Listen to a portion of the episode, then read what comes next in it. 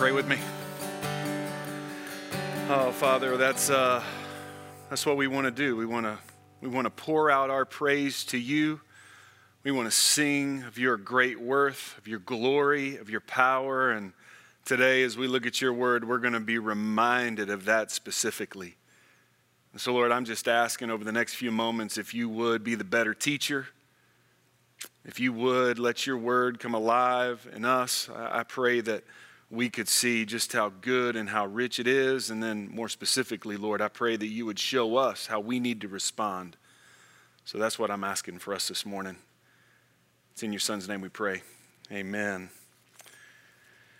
Uh, when I was a uh, kid growing up, I grew up in church. My mom and dad at First Baptist, Missouri City, we were there every time the doors were open Sunday morning, Sunday night, Wednesday night. And there was this this story or set of stories in the Bible that have always intrigued me. And as a young kid, this, this story about the Ark of the Covenant has always just been, it's just been real to me. Maybe it was when I was in Sunday school and they're telling the story about how the ark was being moved one time and it started to tip and a man put his hand on it and he died, died trying to protect the ark of the covenant. And at that point, I got to thinking, there's something going on with that box, right? I mean, it's three and a half foot long, two and a quarter foot tall, two and a quarter foot deep. It's wood and, and, overlaid with gold. It's got these angels on the top, and the wings come together. The, the blueprint for the Ark of the Covenant was given to Moses while he was on Sinai, and a man built it, and it's got rings on the side that the poles go through so that they could carry it. I mean, this thing was amazing to me. I mean, just as a kid, I'm thinking, wow, wow, man trying to protect it and he dies.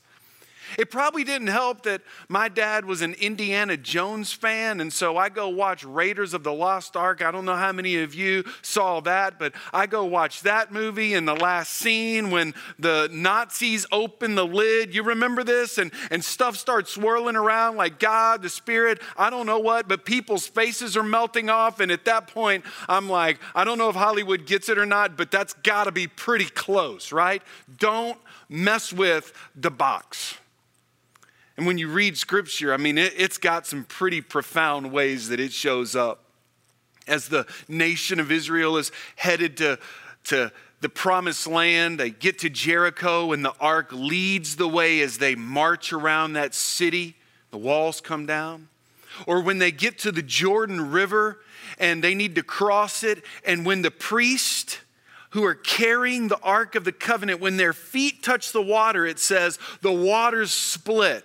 I mean, there's something amazing about this box, about this, this Ark of the Covenant. Inside it were the two tablets that Moses brought down that were the Ten Commandments. There was a jar of manna, Hebrew tells us, is in it. It also says the rod of Aaron is in there. This is absolutely crucial to the worship for the people of Israel. I mean, it is a representation of God's power, it is a representation of God's presence, it's a representation of God's glory. And that's where I want to spend some time today. God's glory. For them, this is that, that box, that place, that, that religious piece of furniture that was more than furniture. It was housed in the Holy of Holies. It was that, that place that that priest one time a year would go in. And I remember as a kid being mesmerized by the fact that they would, they said those priests had to wear bells on their robes because if the bell stopped ringing, that means he died while he was in there. And they had a rope tied around him and they would pull him out. I just remember thinking, man, this is significant. God's glory, God's presence, God's power. There's this amazing story that I want to share with you. It's, it's found in 1 Samuel. It's a story of how, how they viewed this, this Ark of the Covenant. Nation of Israel was fighting the Philistines. If you know your Bible, it seems like every time you turn in the Old Testament, that's who the Hebrews are fighting. They're fighting the Philistines and they're losing. They're losing the battle. And the sons of the priest at the time decide, you know what, let's go get the Ark of the Covenant. We'll, we'll treat it like a good luck charm, if you will. We'll bring it to battle, and, and surely that way we'll win. And they bring it out to, to battle, and it turns out tens of thousands of Israelites die that day. And not only do they die, but the Ark of the Covenant is taken, is stolen. The Philistines take it. And I want to read to you the response of the priest at the time. It's found in 1 Samuel chapter 4. I'll start reading in verse 12. It says, That same day, the same day of this defeat, the Philistines defeating the Israelites. It says, A Benjaminite man ran from the battle and came to Shiloh. His clothes were torn and there was dirt on his head. Like you get the picture. He's been running. He's probably been running for a while. He was probably in the throes of the battle. He's filthy. He's dirty. He's, his clothes are torn, but he's on a mission. He's got to tell them what's happened. Verse 13 When he arrived there, there was Eli sitting on his chair beside the road watching because he was anxious about the ark of God. And when the man entered the city to give a report, the entire city cried out. So Eli is the judge, he's the priest, he's the leader, and he's been the leader for 40 years. And he knows they took the ark out to the battlefield. And so he's not going inside, he's not taking a nap. He's sitting there on the edge of the city wanting to know is the ark coming home? He's concerned for it because it represents the presence and the power and the glory of God. This guy comes in and he starts telling them it's gone. He tells them that Israel's been defeated, and the, the whole city cries out, it says. Verse 14 Eli heard the outcry and asked, Why this commotion? The man quickly came and reported to Eli. At that time, Eli was 98 years old. His gaze was fixed because he couldn't see. You can imagine it, right? This old man who's seen a lot, experienced a lot, cares for the spiritual well being of Israel. He says, What happened, my son? Eli asked. Verse 17, it says, The messenger answered, Israel has fled from the Philistines, and also there was a great slaughter among the people. Your two sons, Hophni and Phinehas, are both dead. He tells them, Man, you just lost your two boys. But watch what he says next. And the ark of God has been captured. Verse 18, when he mentioned the ark of God, Eli fell backward off the chair by the city gate. And since he was old and heavy, his neck broke and he died. And Eli had judged Israel for 40 years. He falls backwards, not when he hears about Eli, I mean, Hophni or, or Phinehas. He falls backwards. He passes out. He, he dies when he hears that the ark was captured. He goes on, verse 19. Eli's daughter in law, the wife of Phinehas, was pregnant and about to give birth. And when she heard the news about the capture of God's ark and the deaths of her father in law and her husband, she collapsed and gave birth because her labor pains came on her. I mean, she hears this news my father in law has died, my husband died in battle. And not only that, but this, this symbol of God's power and presence and glory has been taken. And she falls on the ground and she goes into labor immediately. It says in verse 20, as she was dying, the women taking care of her said, Don't be afraid. You're giving birth to a son. They're trying to encourage her. But she did not respond or pay attention. And she named the boy Ichabod, saying, The glory has departed from Israel, referring to the capture of the ark of God and to the deaths of her father in law and her husband. The glory has departed from Israel, she said, because the ark of God has been captured. I mean, she is making this moment unforgettable because anyone who looks at her boy and says, Oh, yeah, that's the son who lost his father in battle. That's the, the grandson of Eli. And when they call his name Ichabod, every time they say it, they're going to be saying, The glory has departed from Israel. Can you imagine the weight of it? So much so that you would name your child Ichabod. The glory is gone. I mean, this glory of of God is so important to the nation of Israel. I mean, it doesn't take long for you to read your Bible and to, to see God's glory show up so many ways. His glory shows up in a, in a burning bush to Moses. His glory shows up in a pillar of fire that leads the nation out of Egypt. His glory is manifested on Sinai when a cloud descends and thunder and lightning and an earthquake and a trumpet sound. God's glory is manifested over and over again. And for them to say God's glory has left, they're essentially saying his presence has left. And she names her son to commemorate this, to mourn this. I, I just stopped there for a moment and been thinking about this passage for a while and, and just beginning to wonder to myself if, if you, as you heard John just a minute ago say, 24 weeks, 24 weeks ago, 25 weeks ago, we looked at the Radius Church and said, we're not going to gather together at our locations. We're going to we're to we're to do this online. And I want to be clear, I'm so glad we have this technology. But I think we can all be in agreement. It's it's not a replacement for the gathering together, is it? I just wonder how many of us felt the weight of like it's gone his chance to gather together is gone. I mean, don't get me wrong, the first couple of weeks were kind of cool, right? I mean, week one, week two, we, we kind of quarantined with another family and we, we had a little watch party and we turned it on and it was kind of neat navigating YouTube and watching it online. But then after a while, it begins to feel like, yeah, but it'd be nice to do this with others. You see, I, I think the glory of God has been manifested not only through fire and smoke and pillars in the Ark of the Covenant, but as I read the Bible, the glory of God was manifested perfectly in his son Jesus Christ. That's what John 1:14 says, right? It says he dwelt among us and we beheld his glory. A glory is of the Father, it says. I mean, his glory was manifested in Acts chapter 2 when those flaming tongues landed on the disciples' head and they preached the gospel. Like that is the manifestation of God's glory in his presence with those men as they tell about Jesus Christ's death, burial, and resurrection. I'll take it one step further.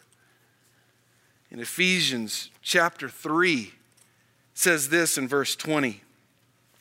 Now, to him who is able to do above and beyond all that we ask or think, according to the power that works in us, talking about the Father, he says this in verse 21 To him, the Father, be glory in the church and in Christ Jesus to all generations forever and ever. Amen. Let me show it to you again. Do you see it? It says, To him be glory in the church. In the church and the gathering together of God's people who have said, We follow Jesus Christ. God's glorified in our gathering. God is glorified when we come together. And I just, I just felt the weight, and I think many of us felt the weight, saying, man, we had to say, well, we, can't gather right now. It was gone. You would agree with me, wouldn't you? That, that there is something powerful when the body of Christ comes together there's something powerful about us singing together, our voices being lifted. There's something powerful in, in seeing another brother or sister baptized. There's something powerful as we take the bread and juice and remember the sacrifice of Christ. There's, there's something powerful about seeing another brother or sister there's something powerful even in the parking lot at Radius Lexington or, or at, in the lawn at White Knoll or out in front at Rocky Creek or in the, in the park in Saluda or, or on the, under the big tree in Irmo. There's something even powerful about touching elbows. Yes, there's something powerful about that, right? Because we're, we're coming together.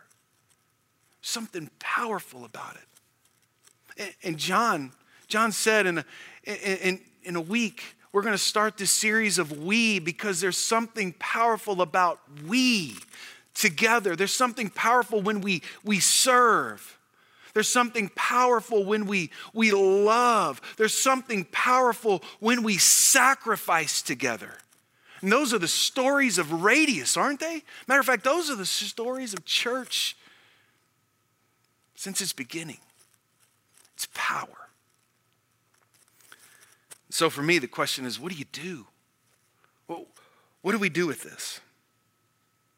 And for me, I, I go to the book of Chronicles because it's, it's going to help us tell a little bit of the story. You see, the, the ark's not going to stay gone forever. Matter of fact, it's pretty funny that what happens is, is the Philistines take the ark home and they, they put it in the, the little place where their god Dagon was, and they wake up the next morning and the scripture says Dagon was laying flat on his face. They prop Dagon back up, and the next morning they find him again and he's laying face down, head cut off, arms are gone. And the Philistines said, Enough is enough. Let's get the ark of the covenant out of here. And they send it on its way. It only stayed in, in the land of, of the Philistines seven months. And then they send it to this place called Beth Shemesh. And you thought Beth Shemesh was going to handle it well as they sacrifice to God and they give him honor. But the problem is, is they took the lid off and they looked inside and God struck 70 of them. And there was plagues and pestilence at Beth Shemesh. And so they said, we don't want it either. And they sent it to a guy named Aminadab's house. And we know it stayed there for decades, probably 40 years all throughout the reign of Saul. And finally, King David, you know, David who slayed Goliath, David's going to take over. And when he takes over, he tries to bring the nation together because you know back in the days, and it's going to happen in November, there are the, the people who are for Saul, and then there are the people who are for David, and you got to bring the nation together. You got to unify them. And David was trying to figure out how do I unify them? And the other day at men's roundtable, Brian Simmons shared this passage out of Chronicles, and it reminded me of the story where David brought all of his leaders together. And he says, I need to hear from you. What do we need to do? In 1 Chronicles 13, it says this in verse 1. It says, David consulted with all his leaders, the commanders and hun- uh, of hundreds and of thousands. These are the men of men, right? He brings them together and say, "Fellows, what should my first order of business be?" Verse 2, then he said to the whole assembly of Israel, "If it seems good to you, and if this is from the Lord our God, let us spread out and send the message to the rest of our relatives and all the district of Israel, including the priests and the Levites in their cities with pasture lands, that they should gather together with us. Come together with us for what? And then let us bring back the ark of our God, for we did not inquire of him in Saul's day. He said, We got to bring back the power and the glory and the presence of God. Let's go get it. They don't tell him to work on infrastructure. They don't tell him to work on education. They don't tell him to do some, you know, campaign for political correctness. They say, no, no, no. This thing needs to be grounded on the power and the presence and the glory of God. And so, David, if it were us, we'd go down there and get the Ark of the Covenant back and bring it here because that represents God's presence and we need it. He says this in verse 4 since the proposal seemed right to all the people, the whole assembly agreed to do it. And the story from there is great.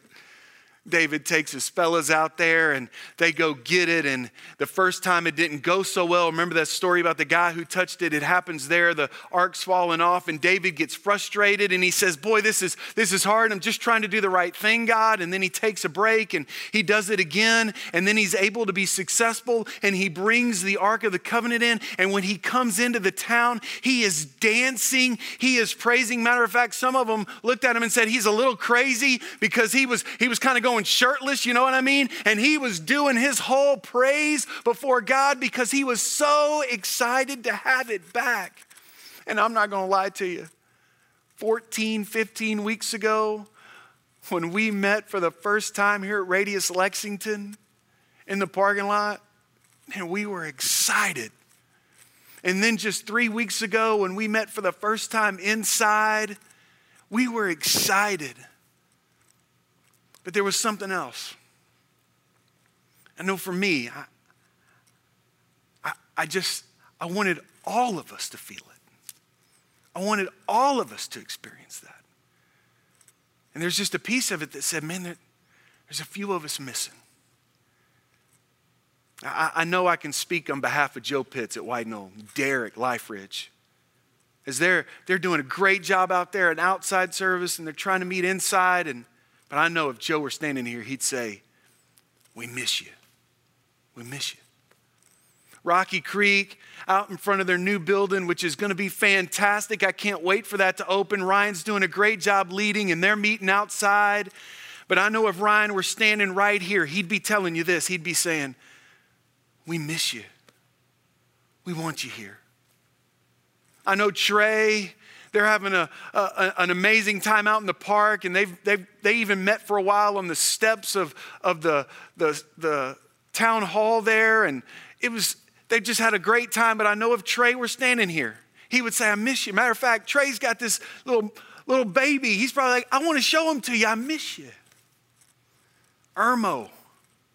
I know Ross, man. They, not a doubt in my mind, as they've had some amazing stories meeting under the big tree, and now they're going down to the, the, the old park downtown. He'd stand here and say, I miss you. And man, just for me, for the folks at Lexington, I can speak on behalf of our staff. I miss you. I miss you. We'd love to see you. We would love to function as the body that God's called us to be. There's power in us gathering together.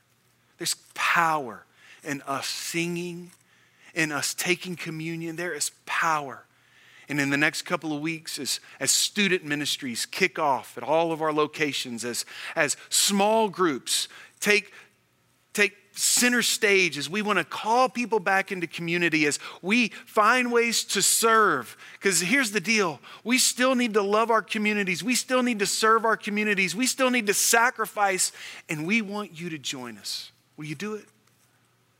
Will you do it? So I, I know what's going to happen here in a minute is we're going to, we're going to turn this thing off and there's going to be a big elephant in the room. And so I, I just want to address the elephant. We give you homework every week. And so here's the homework. If you just do this for me, right? Just, just maybe ask yourself this question. This morning, as we turned on this video, what kept us from going to the Radius church we normally worship at? What was it? Did you have that discussion? I've, I've had some amazing conversations with people who truly are trying to protect loved ones, trying to protect parents, trying to protect people that are vulnerable. And for that, I say thank you. And I continue to do that. We want to serve and love those folks well. But my question for those of us who maybe found this easy and convenient. I just, I just wonder could you guys talk about what it would look like to, to give it a shot to go to White Knoll? Join us in the parking lot at Lexington. Hang out in the parks at Saluda and Irmo in front of the new building at Rocky Creek. We miss you. We miss you. Let me pray for us. Father, I, um, I mean, you know my heart here is, is heavy as I, I say these words and, and, um, and issue this challenge. And I really am praying for Radius, I'm praying for Radius Lexington. I pray that, that we would come together, we would gather, be strong and powerful to reflect your glory. I'm praying for, for Joe and Derek at White Knoll. I'm praying for Saluda and Trey. I'm praying for Ross at Irmo. I'm, I'm praying for Ryan at Rocky Creek and and then, Lord, even as we're praying about going downtown with Scott Shuford, I'm praying for all of us that we would we'd come together and we'd rest in the strength that we we find together. So, Lord, um, show us what our next steps are. Show us what you'd have us to do. We love you. Thank you for the church. It's a precious gift. It's in your son's name we pray. Amen.